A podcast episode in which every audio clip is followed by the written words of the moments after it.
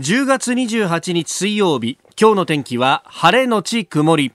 日本放送飯田浩二の OK 工事アップ。朝6時を過ぎました。おはようございます。日本放送アナウンサーの飯田浩二です。おはようございます。日本放送アナウンサーの新業一華です。日本放送飯田浩二の OK 工事アップ。この後8時まで生放送ですあの番組の中でですね6時50分過ぎにエンタメトレンドアップというコーナーがありまして、はい、まあそこでね、えー、芸能情報とかいろいろこうまあ普通のニュースだとこぼれたような社会ネタとかをやるんですが、えー、今日は何？ベストメガネ、えー、ドレスサー賞メガネベストドレッサー賞か。はいメガネドレッサー賞ですね、えー、はい、うん、えー、この発表式が、えー、あったぞというのがね、えー、出ておりますあの古舘一郎さんが撮ったっていうのまあ後ほどやりますけれどもあのそこからですねそうそうあの眼鏡っていうのはどのぐらい持ってるんだみたいな話になって、はい、えー、私はあの45本しか持ってないんですけど、うそうでも多いねっていう感じなんだよね眼鏡かけない新業さんから、ね、あ私眼鏡家でかけるんですけどそれぐらいなので2本くらいしか持ってないんですよね。まあもともとあの第一線で活躍していた眼鏡がですね傷ついたり曇ったりなんかした後にまあ第一線は退くけれどもこの眼鏡レンズは高かったし、捨てるのは忍びないだろうということで、はい、家にこれが溜まっていくという構図でですね。ええええ、で、その上、あの、私の場合は、あの、かつて中継をやってた時にですね、うん、あの、全身オレンジ色でお前中継に出てこいというふうに、まあ、指令が突然出てですね、そこからあの、オレンジ色の服を買い揃えたりとかして、はい、で、それで中継に出てたんですけど、うん、ある時ですね、お前なんだそのメガネはと。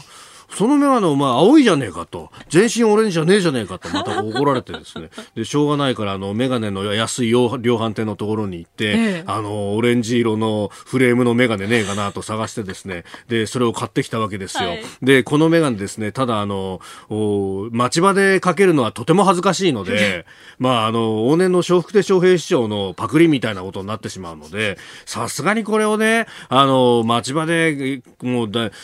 朝の中継コーナーってしかも朝の満員電車に乗ってこなきゃならないんで、ね、ねうん、タクシーが出る今の仕事とはまた違うじゃないですか。はい、時間帯、ね、あなたとハッピーの中継コーナーだと。うん、だあまりにも恥ずかしいってことで、じゃあしょうがないからこのオレンジ色の眼鏡は会社に置いとこうということで、会社に置いといた眼鏡があるわけですよ。で、その眼鏡もさすがに中継が終わったら、もういいだろう君はと。お役御免だと。家でゆっくり過ごしてくれということで、で、これも家にありますんで、はい、まあそうすると溜まってきて都合4、5本になるという感じですね。この間その眼鏡してきちゃいましたもんね、会社に。そうなんだオレンジメガネ、その派手派手の、なんかウルトラアイみたいな、なんかすごい。そうそうそうそうそうそうそう。いや、恥ずかしかったな、あれは。家用と私、あの、会社に持ってくる、まあ、ある意味、第一線のエースをですね、はい、えー、4、5番手ピッチャーって分けて、こう、置いてあるんですが、まあ、そういう方多いと思うんですけどね。えー、メガネあるあるですよね、これはね。あるあるまあ、あるあるというとも最近はもうマスクしなきゃいけないじゃないですか。あれが困っちゃうんだよ。曇って曇って大変ですよね。そう。で、あの、曇りに関してはマスクしてない方でも想像がつくと思うんですけれども、うん、それ以外にもいろいろとイラッとする音があって、あの、マスクのですね、この紐の部分とメガネのつるっていうのの相性が最悪なんだよ。これが大体ですね、混戦するの。で、マスクを外そうとしたらメガネのつるに引っかかって外れないことがあるでしょ、はい、で、今度、あの、マスクの紐のところっていうのはあれ、耳のね、耳たぶに比べると湿ってないからツルツルしてるじゃないですか。はいはい、これがですね、あの、メガネを、の脆弱化するんですよ。メガネ、下向いた時にメガネがプランプランして落ちやすくなったりとか。下手すると落ちたりとかですね。あらま。本当にイライラする。あと、あの、ま、そう。で、メガネとマスクがこんがらがってですね、うん、で特にあるのが、あの、お店屋さん行ってご飯食べようとした時にマスクが外れないとか、あの、マスク外そうとしたらメガネまで外さないとマスク取れなくなっちゃうとかですね。ねあの、片っぽだけ外したらメガネのつるに引っかかってプランプランしてるみたいなですね。非常にこう恥ずかしいことになるっていうですね。ここに例えばコード付きのイヤホンとか入ったらもう大混戦ですね。いやもうね、あ、大変なことになるよ、本当に。ですよね。えー、それがさ、コード付きのイヤホンがスマホにこう繋がってるじゃない、はい、そうするとこう、で、あの、イヤホンから外したくないじゃない？わかりますよ。聞いてたいじゃん。ね、音楽とか、ラジオとかさ、はいそうすると、じゃあメガネのつるのところにこのスマホをね、間に通すのかとか、間に通したらもっとこんがらがっちまったぞ、これみたいなですね。もう、ああっていう。本当にこのご時世はですね、ストレスがたまるなとそうですね。ねまあ皆さん、そんな中でも頑張っていきましょうよ。ね、楽しくやっていきましょう。あなたの声を届けますリスナーズオピニオンニュースについてのご意見をお待ちしておりますこの OK 工事アップはリスナーのあなたコメンテーター私田新行アナウンサー番組スタッフみんなで作り上げるニュース番組です今朝のコメンテーターは数量政策学者で内閣官房参与の高橋洋一さんです。取り上げるニュースまずはですね香港の民主活動家4人がアメリカ総領事館に駆け込み亡命申請かというニュースが入ってきました。えそれから昨日の ANA ホールディングスの会見について過去最大5100億円の赤字見通しというニュース、えそしてアメリカとインドの2プラス外務防衛担当閣僚会議、えさらに今日からあ2日間の日程で始まる日銀の金融政策政策決定会合、え菅政権の経済運営についても伺っていきたいと思います今週はご意見をいただいた方の中から抽選で毎日3人の方に番組オリジナルのマスキングテープをプレゼントしています。ポッドキャストでお聞きのあなたにもプレゼントが当たるチャンスです。 Cozy up の番組ホームページにプレゼントの応募フォームがあります。こちらに住所やお名前、電話番号を登録してご応募ください。さあ、ここが気になるのコーナーです。えー、今日はですね、日本経済新聞のオピニオン欄、えー、をご紹介しようと思います。この、あの、日経のオピニオン欄は、あの、フィナンシャルタイムス FT のあ、これイギリスの、まあ、経済誌ですけれども、の、あの、コラムの翻訳、結構な、あの、長めのコラムの翻訳を、あの、載せることが結構あってですね、これが読ませるものが多くて、えー、えー、まあ、あの、2、3年前ですか、日経は、あの、FT を完全に公会社化しましたけれども、えー、それによってこれだけ質の高い記事が読めるっていうのはお得だな、というふうに、素朴に思うところです。先週の金曜日も、あの外交関係の、まあ、あの、チーフフォーリアンフェアあコメンテーターだったかな、えー、という肩書きのギデオン・ラックマンさんという人が、えー、まあ、このアメリカ大統領選の、まあ、混乱というか、がもし起こるとしたら、それに乗じて、えー、中国があ東アジアに対して、えー、かなり圧力を強めてくるんじゃないかという、えー、11月、12月というところで、えー、台湾に対して、えー、どう出てくるかというのが非常に、えー、注目だという記事を書いておりました。まあ、私もあのそれをちょっと引きながらですね昨日の夕刊富士には書いたんですけれども、えー、今日はですねチーフエコノミクスコメンテーター、まあ、経済関係のね、えー、コメンテーターのマーティン・ウルフさんという方、まあ、この方も非常に、えー、経済記事有名な方ですが、えー、経済のコロナ後遺症を防げというタイトルのコラムの翻訳が出ております。まあ、あのー、これコロナ禍で、えー、かなり需要が減ってしまったというところで、えー、じゃあこれをどう手当てしていくんだというところですね、えー、継続的な財政出動が必要だというふうに、まあこれをですね、このコラムの中でも繰り返し訴えております。で、まああの、財政出動が、財政政策が経済政策の中心的な役割を担うべきだと。えー、焦点を絞った必要な支援を与えられるのは財政政策以外にないというふうに書いております。で、まあ、これあの、マーティン・ウルフさんのもちろん主張の部分もあるんですが、えー、それ以外にもですね、IMF、国際通貨基金の各国の財政状況を分析した財政モニターでも、えー、財政政策の策定の一助になるようにと、えー、コロナ対策をロックダウン期、まあ、都市閉鎖期と、それから段階的な経済を再開する時期、そしてコロナ禍後の回復期の3段階に分けて、それぞれアドバイスを、えー、綿密に行っているということを紹介しています。で、まあ、ロックダウンの時期というのは経済一時的に止めなきゃなんないということで、えー、雇用だとかあるいは企業を生き延びらせる生き延びさせるための支援をきちんと行うべきだと。で、えー、さらに回復期に関しては、まあ、社会的なあ保護策ということで、まあ、これも労働市場政策だとかあるいは公共投資の積み増しというところ。でさらに回復期になると財政出動をどんどんやっていけということをえー、書いております。まあ、あの、日本経済新聞の論調とはだいぶ違うこと書いてますんで、こういうのを載せるのすげえなと思うんですが、一方で日経は経済面ではですね、まあ、こういうことをやろうとする向きに対して、えー、財政が、えー、破綻するみたいなですね、赤字が増えるみたいなことを書くんですが、えー、それもですね、マーティ・ウルフは一刀両断しております。えー財政赤字と公的債務を大幅に拡大させるで、えー、中略だが気にすることはないと。えー、いうふうにですね、えー、書いています。で、えー、むしろ、えー、許されないのは、えー、経済を、この赤字を気にして、えー、財政出動をしないことの方が許されないと。で、えー、何もしなかったというですね、えー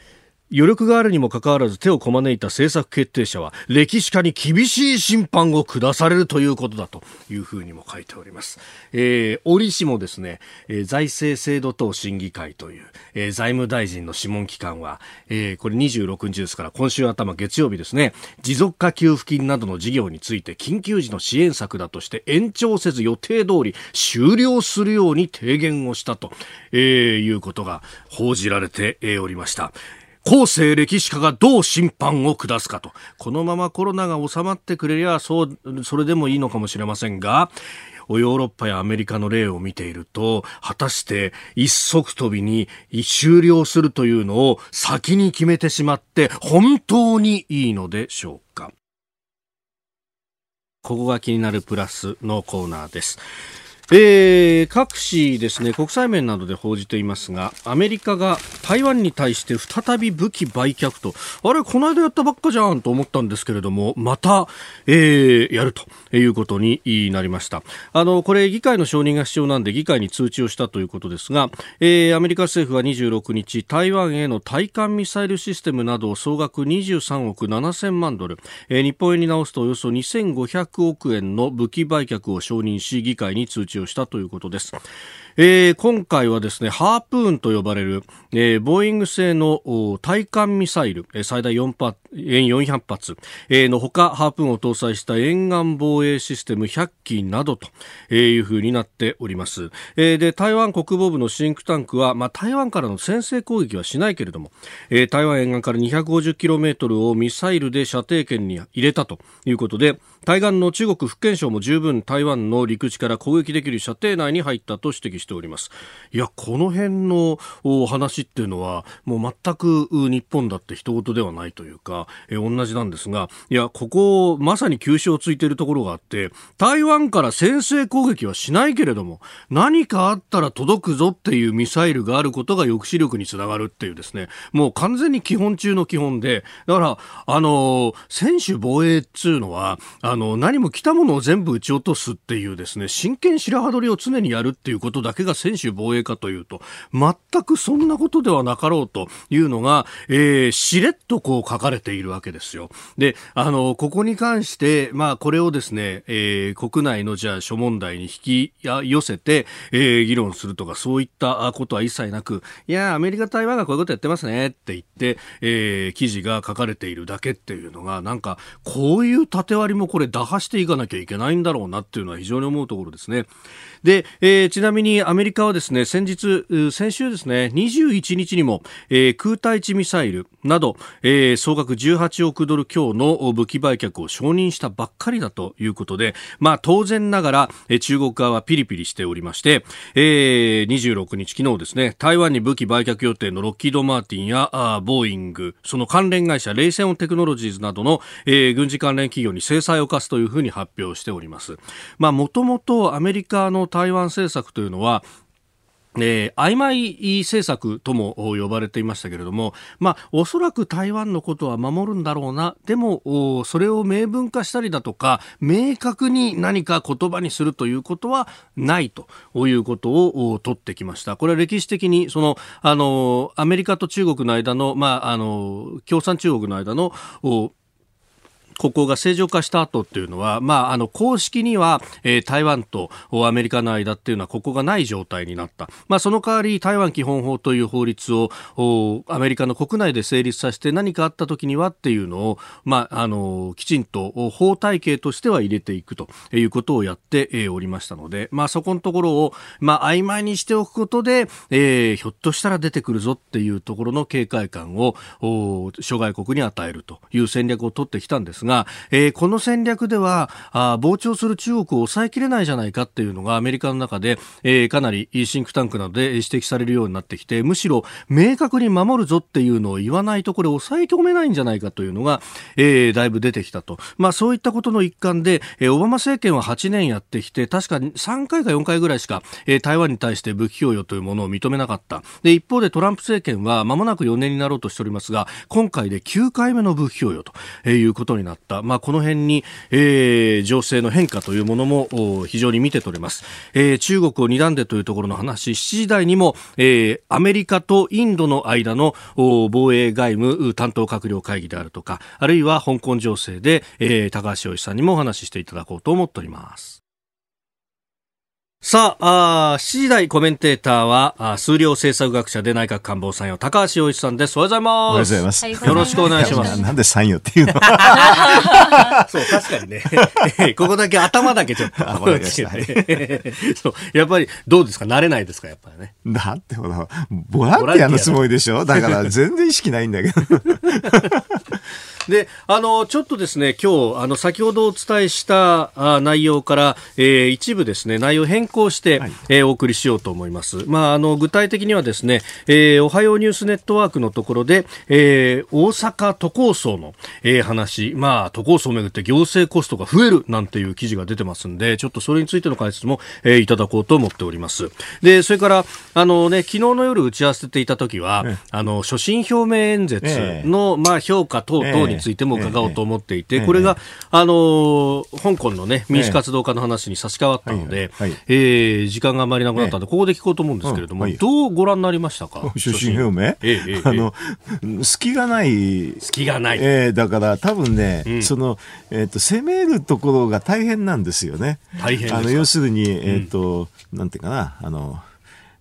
具体的な話で携帯の話とか、はい、あの不妊治療の話でしょ、うんうんうん、反対なんかできにくいじゃないですか。だから対立軸を見つあの見つけるのは結構難しい出身でしたね。ええ、あやっぱりこのこう具体的なところから攻めてくるっていうのと。そう。だって反対って言いづらいでしょ？正直言うと。まあ携帯が下がるいいじゃないのだし、うん、あと不妊治療の話だって別にってね、うん、ことでしょ？だから結構攻めにくいね、あのあのあの出身だなと思いましたけどね。はあ、うん、それっていうのはやっぱりこう巧妙に計算されてってところがあるあ具体論するからですよ。ああ、ええ、そこをやっぱりちょっと安倍さんとだいぶ違うなっていうところですね。安倍さんはあの理念とかそういう話だから、実は対立軸は簡単なんですよああで、だからそれこれは政治指標ですけどね、はい、対立軸はちょっと簡単にして盛り上げていくってパターンもあるし、でも菅さんはもう全部具体論だから、対立軸出すのは結構難しくなるんですよ。ああ、うん、なるほど。じゃあ今日からね、国会論戦ってことになりますけど、ええ。うん。そうするとね、学術会議会しかなくなっちゃう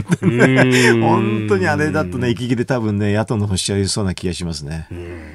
ー、今日も解説よろしくお願いします。ここでポッドキャスト YouTube でお聞きのあなたにお知らせです。ラジオの日本放送飯田浩司の OK 工事アップではお聞きのあなたからのニュースや番組についてのご意見お待ちしております。ぜひメールやツイッターでお寄せください。番組で紹介いたします。どうぞよろしくお願いします。7時台はコメンテーターの方々とニュースを掘り下げます。では最初のニュース、こちらです。香港の民主活動家4人がアメリカ総領事館に駆け込み、亡命を申請か。香港のサウスチャイナモーニングポスト電子版は昨日、民主活動家4人が政治亡命を求めるため、香港のアメリカ総領事館に駆け込んだと伝えました。4人は亡命を拒絶されたとしています。まあ、あのこの一報ぐらいで、まあ、事実関係が確認できないと、うん、まあ、特にこの総領事館側は話せることは一切ないんだというふうに言っておりますが。ちょっと分かりにくいですよね。だから本当に亡命を 拒絶したかどうかっていうのは、そこも含めてね、そこがね、一番ポイントですよね。えー、で、まあ、これね、えー、まあ、観測の記事というのがいっぱい出ているだけなんですが、その申請を受け入れなかった背景には、対立を激化させたくなかったみたいなことをね、解説する記事もありますが。うん、亡命するんだったらアメリカに行く必要もないんですけどね、イギリスの方があるでしょ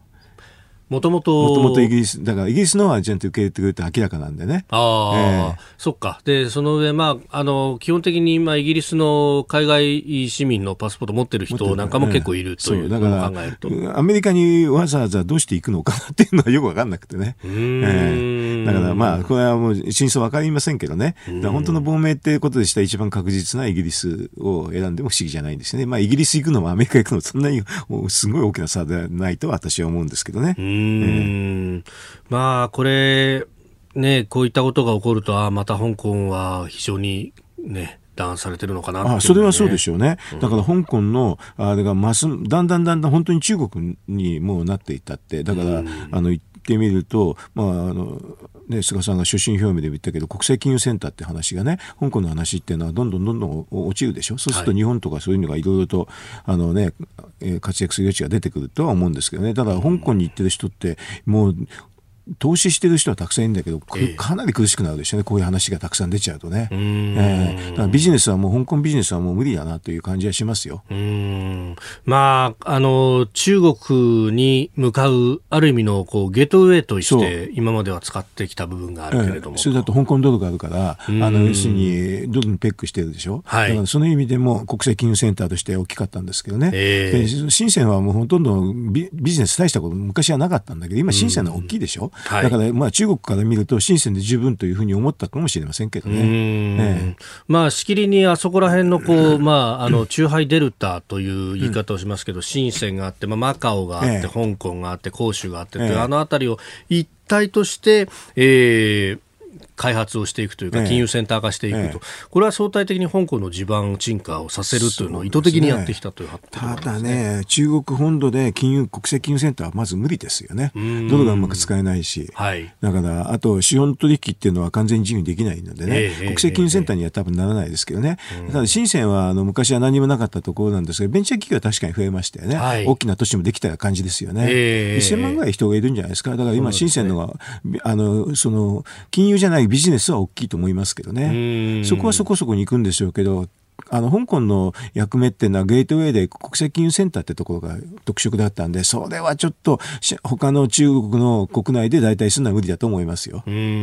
今、折しも中国で、えー、ご中全会というものが開かれていて、ええ、まあ共産党の大きな会議ですが、はい、そこで、えー、経済についての部分で、え、もうとにかく内需を進行していくんだと、まあ総循環、両、あの、総はすごろくの二という字ですが、え。えー、二つの循環でっていうところで特に内需を重視するってことなんですけど、これ、やっていけるんですか、うん、多分ちょっとそういう時期じゃないですけどね、うん、要するに今までもあの消費がすごく少なすぎて、はい、あの中国の経済を見ると、まあ、はっきり言って投資で水増ししてるような感じのあの GDP なんですよね、うん、あれはね、やっぱりある程度消費が拡大して、一人頭1万ドルっていうね、壁を超えないとなかなか発展しないっていうのが社会価格の理論なんですけどね、そこまでいってないですからね。そうすると結構これから内需拡大っていうのは、えー、結構大変でね。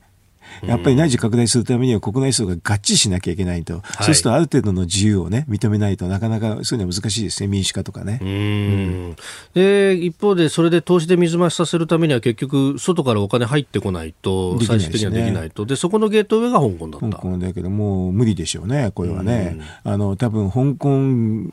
ドルもね、ええ、あの人民元の方に吸収されるんじゃないですか。あえええー、まずは香港の民主活動家4人がアメリカ総領事館に駆け込み亡命申請かというニュース、うん、まあ、そこからあ中国経済というところまでお話をいただきました。おはようニュースネットワーク取り上げるニュースはこちらです。ANA ホールディングス過去最大5100億円の赤字見通し。来年度はあらゆる手を打ち必ず黒字化を実現したいと思っていますそして新しいビジネスモデルへの変革によって感染症の再来にも耐えられる強靭な ANA グループに生まれ変わりたいと思っております。お聞きいただきましたのは昨日行われた ANA ホールディングス片野坂代表取締役社長の会見の模様です。えー、航空大手 ANA ホールディングスは昨日来年3月までの1年間の業績予想を公表しました最終的な損益が過去最大の5100億円の赤字になる見込みと発表しておりますで、これをどうするというところで、えー、コストの削減、それからエアラインではない事業を拡大していく。うん、で、えー、さらに、人も外に出すという、まあ、出向等々で、え えー、なんとかすると、まあ、新しい事業をやっていくというようなことも発表されておりました。厳しいですね。厳しいですね、本当にね。あの、ANA ホールディングスって、まあ、連結っていうかね、あの、全体のそのグループ企業の、なんですけどね、ええ、持ち株会社で、それで、あの、まあ、財務状況を見ると、まあ、大体全体わかるんですけどね、純資産って確か1兆円ぐらいしかないんですよね。で、それでやっぱり5000億円の赤字だってもう一発作るとアウトって世界ですよね。でもまあ、その債務超過にはならないから、まあ、あの、国有化の話とかね、そういうところまでは多分いかないと思うんですよ。まあ、これだけで済んで、それでその後、だんだんまた業績回復していけばね、あの、でももう一発作ると危ないですよね、正直言うとね。あの、国有化って話にもなりかねないですけど、えええ、多分このままでコロナがそれほど大したことないっていうかね、今のまま続けばまあ、だんだん持ち返すんでしょうけどね。だからその間どうやって、あの、まあ、しのぐかって、そういうふうな、なんか対策だと私は思いますけどね。だからとりあえずその、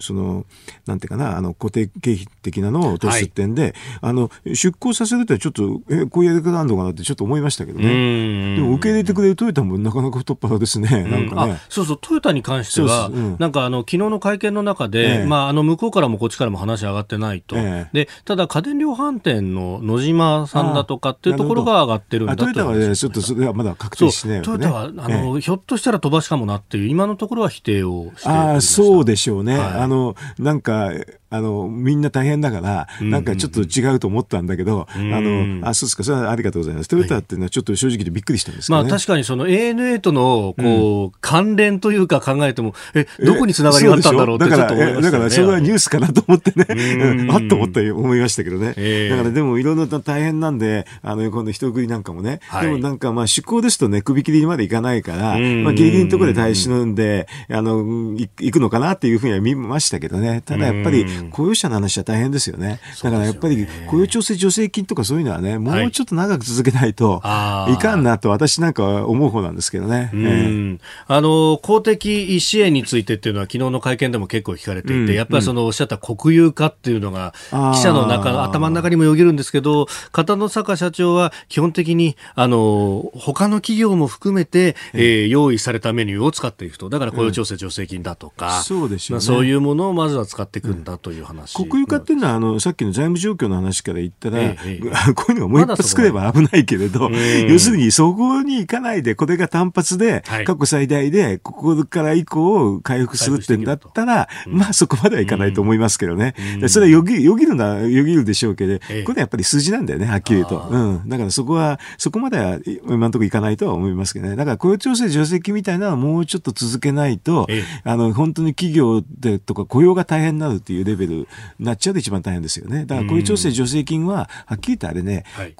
労働者とあの経営者がね、今まで出した保険なんですよ。だからある意味でね、これはね、取り崩すのは当たり前なんでね、そんなあんまりね、一般会計とちょっと違ってるから、はい、あそこでケチる話ってあんまりないんですけどね。うん、まあ本当、ANA だけの話ではなくて、うん、ね、日本航空も2000億円規模の赤字になるかもしれないと、それから今日は報道されてましたが、JR 東海なんかも1000億円規模の赤字になる可能性もあるというような、えー、報道がされている。やっぱこの旅客関係、運輸関係っていうのは特に影響を受けてますね。ね。あとなまあしょう、しょうがないですね、まあ、コロナでもう行かないかったから、うん、でも、あの、GoTo キャンペーンなんかやってて、だんだんだんだん盛り返してきてるですよね、はい、今はね。国内需要はかなり戻ってきてる、ね、だから、あの、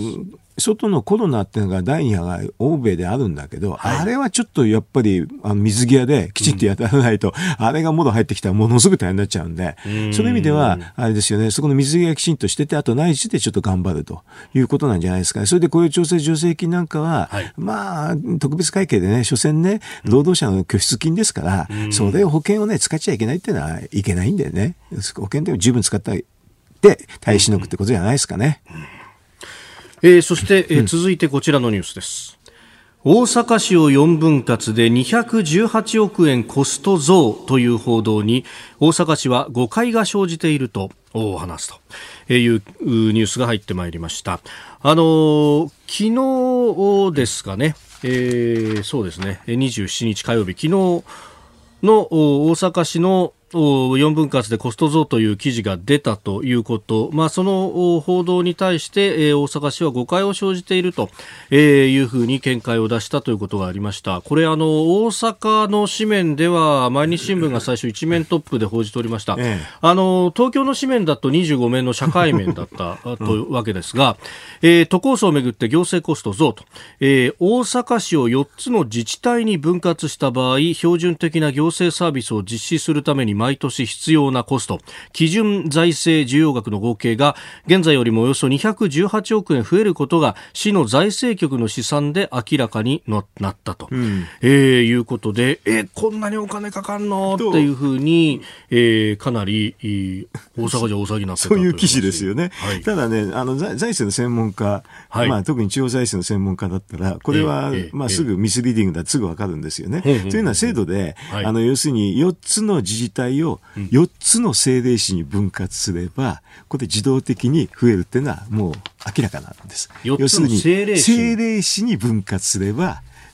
あの、まあね、これ計算が方法があるんですけどね、はい、人口人口補正ってのがあって、ええ、それで必ず増えるっていうのはね、もう財政をやってる人だったら即答できます。ただし、4つの特別区に分割する場合は、はい、基準財政市同じっていうことも、実は制度としてそうなんで、すぐわかります。だからその意味でこの、これを見たときに、見た瞬間に、実はこれはちょっと違うと。で、この新聞ではね、4つの自治体にって書いて、曖昧に書いてあるんですよ。そうですね。書き出して大阪市を4つの自治体に分割した場合って書いてあります。だからこれはね、あの、曖昧に書いてあって、ここがだから誤解を招くってんだけど、ポポイントはね、市財政局の試算だっていう話でしょ？そうですね。で、その後に松井市長はこれ知らなかったって言ってるんで、これはちょっとありえないです。今のこういう時期にこういうふうな前提に違違った試算を、はい、あの、マスコミに流すってことは、公務員としてはないと思います。ああ、ミスリーディングを呼びそうなというか、だってそういう普通このタイミングでやるんだったら、ちゃんとした手続きがなきゃいけないし、そういう手手続きがあったら、この住民投票の前だから、やらないっていうのが普通ですよ。ああ、予断を与えてしまっちゃいけないそれ今までのあの情報公開の話でしかやらないですよ、これ。はい、だからこれを市でやったってのはすごく変でね。で、おまけにこのやった後に、時に、まあ、あの、この、この報道が出る前の日、はい、えー、トの、えー、と大阪の番組で、ええ、まあ、共産党の人がね、はい、218億円があるけどっていうので、松井さんと議論してるんですよ。218億円高くなっちゃうじゃないですかっていう松井さんは当然知らないから、はい、その資産はどこですかって言ってて、それ、うん、そこで議論になってるんですよ。で、これはちょっとおかしいですね、はっきり言うと。要するにこういうふうな報道を事前に知ってた人がいた可能性がある。うんそれでおまけにその大阪市から出た話っていうのは、実は市長が知らなかったと。うん、すごくミステリアスな話ですよ、これ。メディアが独自に試算するっていうならわかるんですけど、あ独自に公にこれ試算を頼んで出してくれるっていうのが。しませんよ。え、そんなことあるんだって。そうでしょ？なんか、民間のシンクタンクに頼むとかだったらわかるんですけど。でも大阪市でしょ？大阪市に頼んで出してだってこれ、ってことは、あの、予算に関して財務省に、すいませんが試算お願いしますって言って出してもらうようなもんじゃないですか。やらないです。普通やらないですよね。やらないです。びっくりしたんですよ、それで。うん、ええ。で、確かに、この大阪市の、あの、ホームページに、まあ、ことの経緯というか、説明の見解が出てるんですが、うん、えー、複数の報道機関から財政局に対し、大阪市を4市に分子した場合の基準財政需要額と、大阪市の基準財政、えー、需要額の比較について試算の作成の依頼があったと。で、えー、機械的に作成提供したものだと。で、えー、大阪を4つの政令市に分割する簡略な方式で計算したもので、えー、今回の特別区の制度設計の内容に基づいたものではありませんと。いうふうに書いてある。言っちゃダメでしょ。こんなの起こすだけですよ。それおまけにこういう時に、やっぱり市長が知らないっておかしいですよね。うん、で、これね、あの、その、批判に対して答えてる方々の中には、その、おこれやると、あの、標準的な財政サービスを維持するんだったら追加支出がこれだけあると、出し渋ったらサービスが低下するっていうか話ですよっていうふうに、えー、ツイートしている学者さんもいますが。それ間違いです。要するに特別区に分割するわけだから、実は金融財政事情は制度上変わらないという答えです。それはすぐわかるんです。なるほど。うん、だから、そんだけの話で、おかしいですね、これね。続いて、教えてニュースキーワードです。アメリカ、インド外務防衛担当閣僚会議アメリカとインドは27日、首都ニューデリーで外務防衛担当閣僚会議を実施しました。会議に出席したアメリカのポンペオ国務長官は記者団に対し、アメリカとインドは中国共産党の脅威を打ち破るため協力すると表明しました。えー、米イン2プラス2開催は3年連続だそうです。これ本当に、えー国際関係で大きなニュースなんですよね。あの、クワッドってあるじゃないですか。あの、セキュリティダイヤモンドっていうので、はい、えっ、と、日米豪。インド。はい、で、あれはあの、まあ、13年前に安倍さんが第一次政権の時やってて、私の隣の人がやってたから年中話聞いてたんだけどね。あ、そうなんですか、うん、あの、官邸の中でね。へえ、あの、まあ、外務省の人がやってたんだけど、あの、私は担当ではなかったけど、まあ、年中会議が一緒だから聞いて話聞いてた時に、やっぱり、私も聞いた時に思ったのは、大変なのは、インドとアメリカだなインドを入れることだなと思ってたわけ。要するにアメリカとオーストラリアは簡単だと思ったんだけど、インドを入れるのは大変なの。はい、ななぜかっていうと、インドは上海協力機構と言って、はい。えあの、まあ、中国中心中国、ロシアの軍事協力機関に属しているから、あれを剥がすのはすんげえ大変だなと私は思ってたんですよ。はあ。うん。だからインドはどうやって剥がすのかなと思ったら、やっぱりそこはインドは大変だからっていう感じだった。それで、まあインドは日本も仲良くしたり、中国も仲良くして、で、上海、えっ、ー、と、協力校にずっと参加して、ずっと会議も出てたでしょ？はい。それが習近平さんのおかげなんだよね、おそらくね。インドがこういうふうになったのは。もともとは結構東距離外交のような感じで、まあ第三極として引いていくっていうスタンスでしたよね。それで習近平体制になってからインドにちょっかい出して、はい、まあ最近は武力衝突まであったでしょ？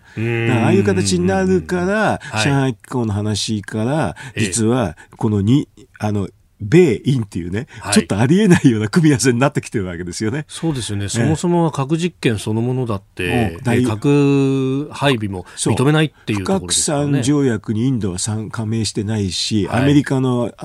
参加には行かないっていう、そういうとこなんですよね。もともとそういうこう気質が強かった。そうで人口も多いし、もうあの、えっ、ー、と自分では独自の道を行くっていうところだったんだけど、ここまで来ちゃったのかなって私なんかちょっと感慨深いところありますよ。インドここまであの、仲間に入ってきちゃって、あの、要するに、西側の方の民主主義国の方に入ってきたのかなっていう感じはしますけどね。うんう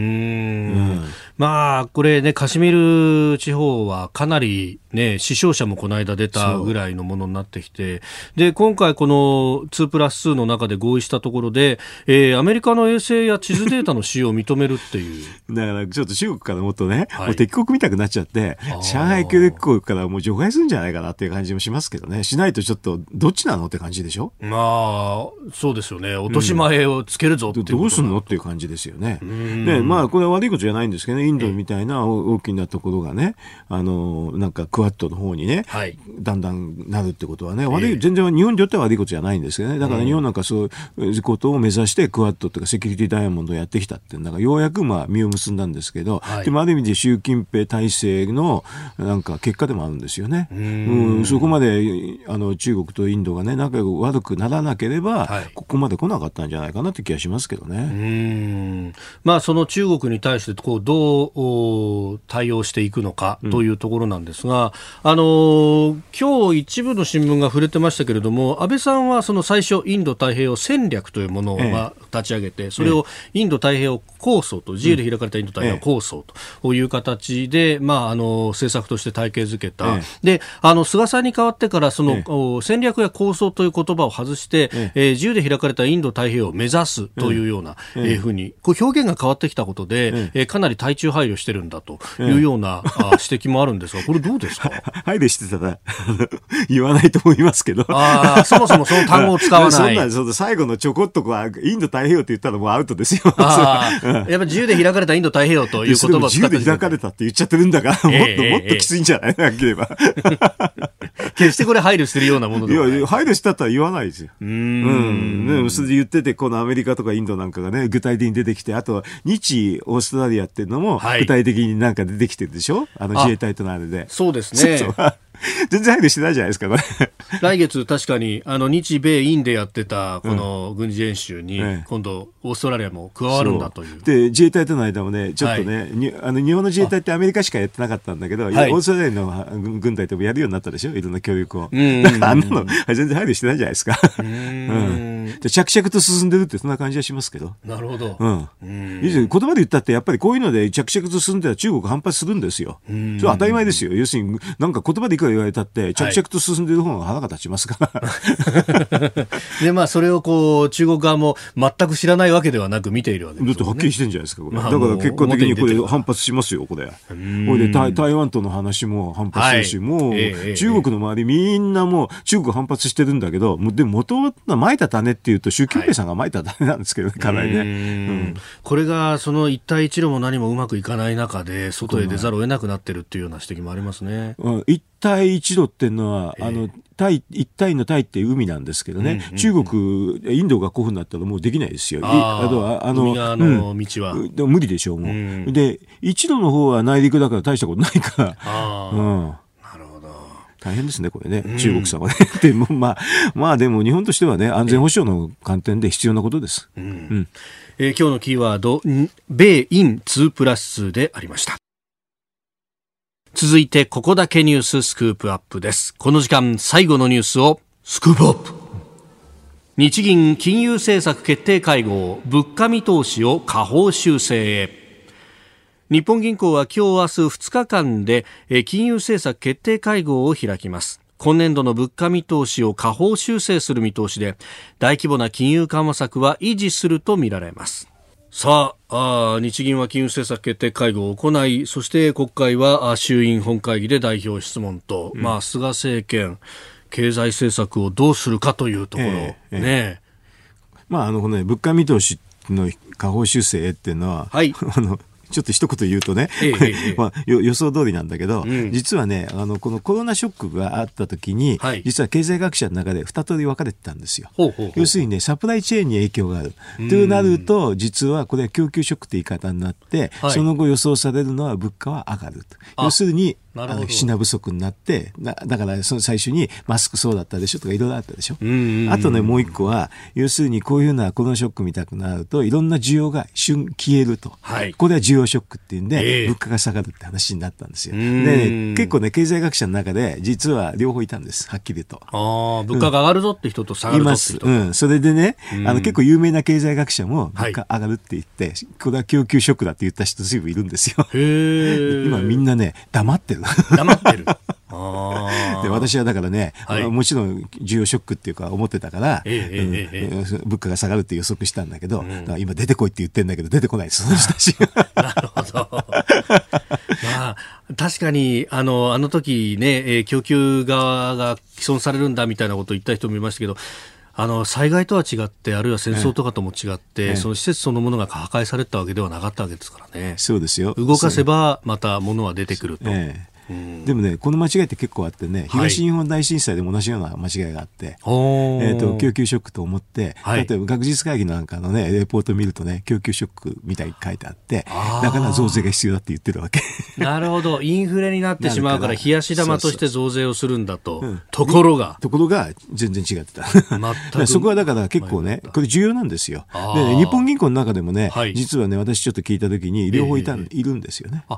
からはっきりしてないのね。だから私、それ両方でも間違えたよって、あの要するに供給ショックじゃなくて需要ショックだよって言っときましたけどね。はい、これって、なんかその最初の段階でね、兆候分かりにくいの、正直言うと。つかめる方だって両方あるじゃないですか、理論的には。まあそうですね。両方ともなんか、パッと見た感じは、納得ができる。ありそう。だから、あの、まあ、私はちょっとデータを見ながら、どっちが大きいかって相対評価するだけなんですけどね。ああ、なるほど。そうすると、まあ、あの、ことが起こって、そこから時間が経つにつれてだんだん判明してくるわかるわかる。だからこういう形でもう物価も見通しだって需要ショックだってことは明らかになってるんだけど、本当だからこういう話って、はい、えっ、ー、と、3月がし、4が、3月が分かんないと、ちょっと経済対策としては困っちゃうんですよ。あ、なるほど。もうこれ半年以上経ってからだと 遅いと。だって、分かってほしいって、その時に、失敗しちゃうじゃない。だから私はもう需要ショックって思ったから、ね、だから大規模な有効需要対策って言って、国債をたくさん出して、財政出動して、日銀が引き受ける。うん、でも需要ショックだから、物価が下がるから、インフレ目標に達しないって、そういうロジックなんですよ。そこ間違っちゃうと大変なんだけど、でも、不完全な情報でもそこを言わないやらないと対策打てないんですよ。これ結構重要な話なんですよ。本当は日本銀行の中でもね、どういうふうな議論があったって検証しなきゃいけないんだよね。なるほど、なるほど。うん、ただこういう、こう、見通しみたいなものがパッと出てくるだけじゃなくて。うん、中でやっぱり、で、そこは見、そこは見極めるのがプロなんでね。うん、ええ、まあ、あの、日本の場合はその供給能力っていうのはものすごく高いから、基本的にデフレ圧力が強いみたいなことは言われますよね。私はだからそれを思ってたから、東日本大震災の時も全国的には、あの、供給、あの、余力があるからって言って、需要食だと思ったわけ。あれだけ東北は被害を受けたけれども例えば関西だとか、九州だとかで物を作れるだろうと、それで日本の今度のサプライサプライショックっていうかサプライチェーンが切れたってのあるんだけど、はい、他のとこから調達できるでしょ？ってロジックなの、うんうん、海外も含めて、ね、海外も向けて。だから中国だけじゃなくて他のとこもあるから、うん、それは大したことないってそういうロジックだったんですけどね、うんうんでそのサプライチェーンもっていうのが強靭だったわけですねある意味。それはある意味でそうなんですよ、うん、だから、あの今の技術って結構強靭で、はい、だから技術があるからあのほんのちょっとぐらいダメージ受けても大したことないっていうのがあれなんですよだから戦争見たくなると本当に大変になっちゃって、サプライが本当にどんどん落っこっちゃうんだけど、まあ、物理的に破壊されてしまう、うん、それ以外はあんまりこのサプライの話はあんまり心配する必要がないっていうのが私の現状認識ですね。しかもなんかここ10年20年の議論とかを見てると先進国は特にこの供給能力がものすごく高いからあの恒常的になんかデフレ圧力に悩まされてるみたいなだからそれはあの生産性が高いってことなんですよだから悪いことじゃないんだけどね。だから需要つければいい経済になるんだと私は思ってるんだけど、需要そこで絞っちゃう、絞っちゃうとダメなんですよね。で、それを20年以上、この国は、まあ、一時を除いて絞り続けてきたような気がしますだから、あんまり絞る必要ないんですけどね、えー、っていうのが私はいつも思ってるんだけど、ただでも、緊縮派の人はどうも絞りたくなるがちなんで、はい、だからそこはね、いつもちょっと違いますよ、っつって、特にこういうふうにね、物価の見通しの時ね、だから日銀にもね、うん、まあ、言った通りでしょと言いたいわけ。だから本当はここ両輪で出していけばいいという話になるわけですね。そうですね。だからこういうのは結構、あの、なんかさらっと単純なように思うけど、はい、実は